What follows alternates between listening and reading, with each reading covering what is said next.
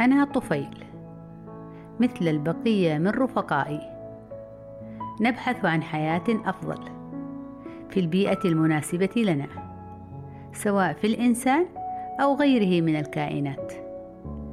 نتمنى لنا استمرار البقاء ومقاومة القضاء علينا. فالحياة صراع والبقاء لله وحده. نحن صديقتان. نعيش حياة حرة. لا تقيدنا القيود ولا تلزمنا الشروط. نحن لسنا كأي صديقتين فنحن تقريبا متشابهتان. لنا نفس الاهتمامات ولنا ذات الرغبات. لا يوجد بيننا فروقات شاسعة. عدا بعض المظاهر الشكلية التي تكاد لا تذكر.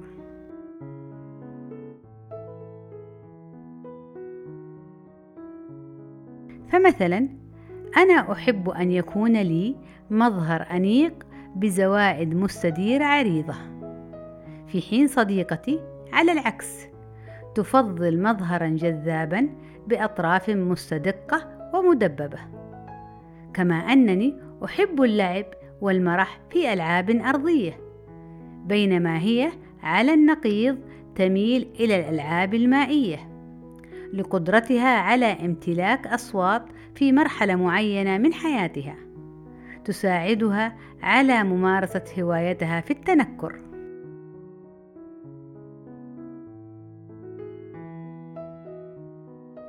تشابهنا هذا الواضح يجعل كل منا تحب الأخرى حد الجنون.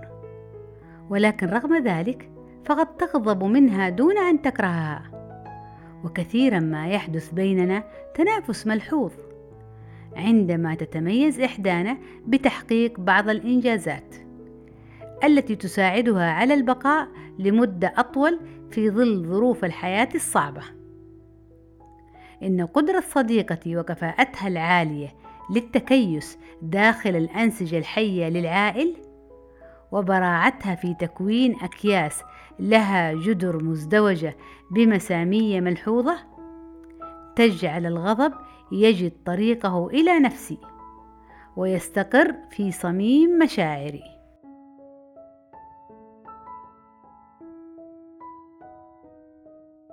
نحن أيضا متشابهتان تماما. في رغباتنا الغذائية. وإذا حدث بالخطأ دخولنا إلى جسم الإنسان فإننا نميل إلى التوغل في خلايا الدماغ وفي التهام أنسجته. وذلك بعد أن نكون قد قطعنا رحلة جميلة وناجحة عبر التجويف الأنفي له حيث تكتمل الآن روعة حياتنا. نعم في مخ الإنسان تحلو لنا الحياة. ويطيب لنا التناسل.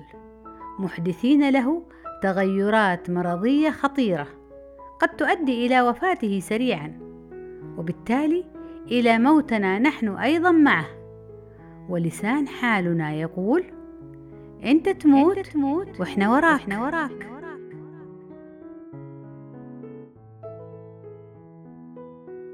حدث مرة أن كان قدر صديقتي أن تستوطن بطورها النشط داخل خلايا المخ لطفل كان يسبح في مياه ملوثة محدثة له التهابات سحائية حادة كما استطاعت أن تتكيس داخل دماغ الطفل مكونة مضاعفات مهلكة مدمرة لخلاياه ومهتكة لأنسجته عندها أصبح الطفل في خطر.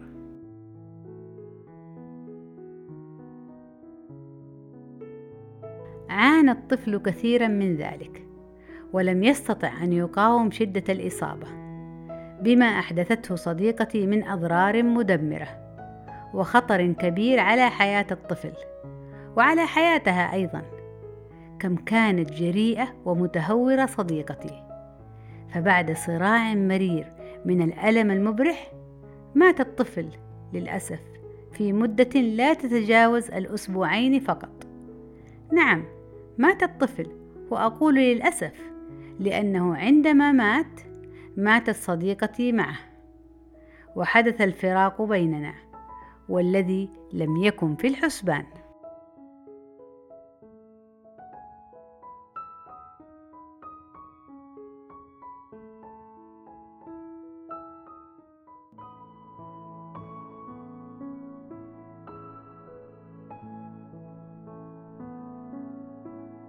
سمعتم الحكاية وعرفتم الرواية وكانت النهاية ويتجدد لقاءنا بكم في قصة طفيلية أخرى تشد انتباهكم وتستدعي اهتمامكم. دمتم بخير.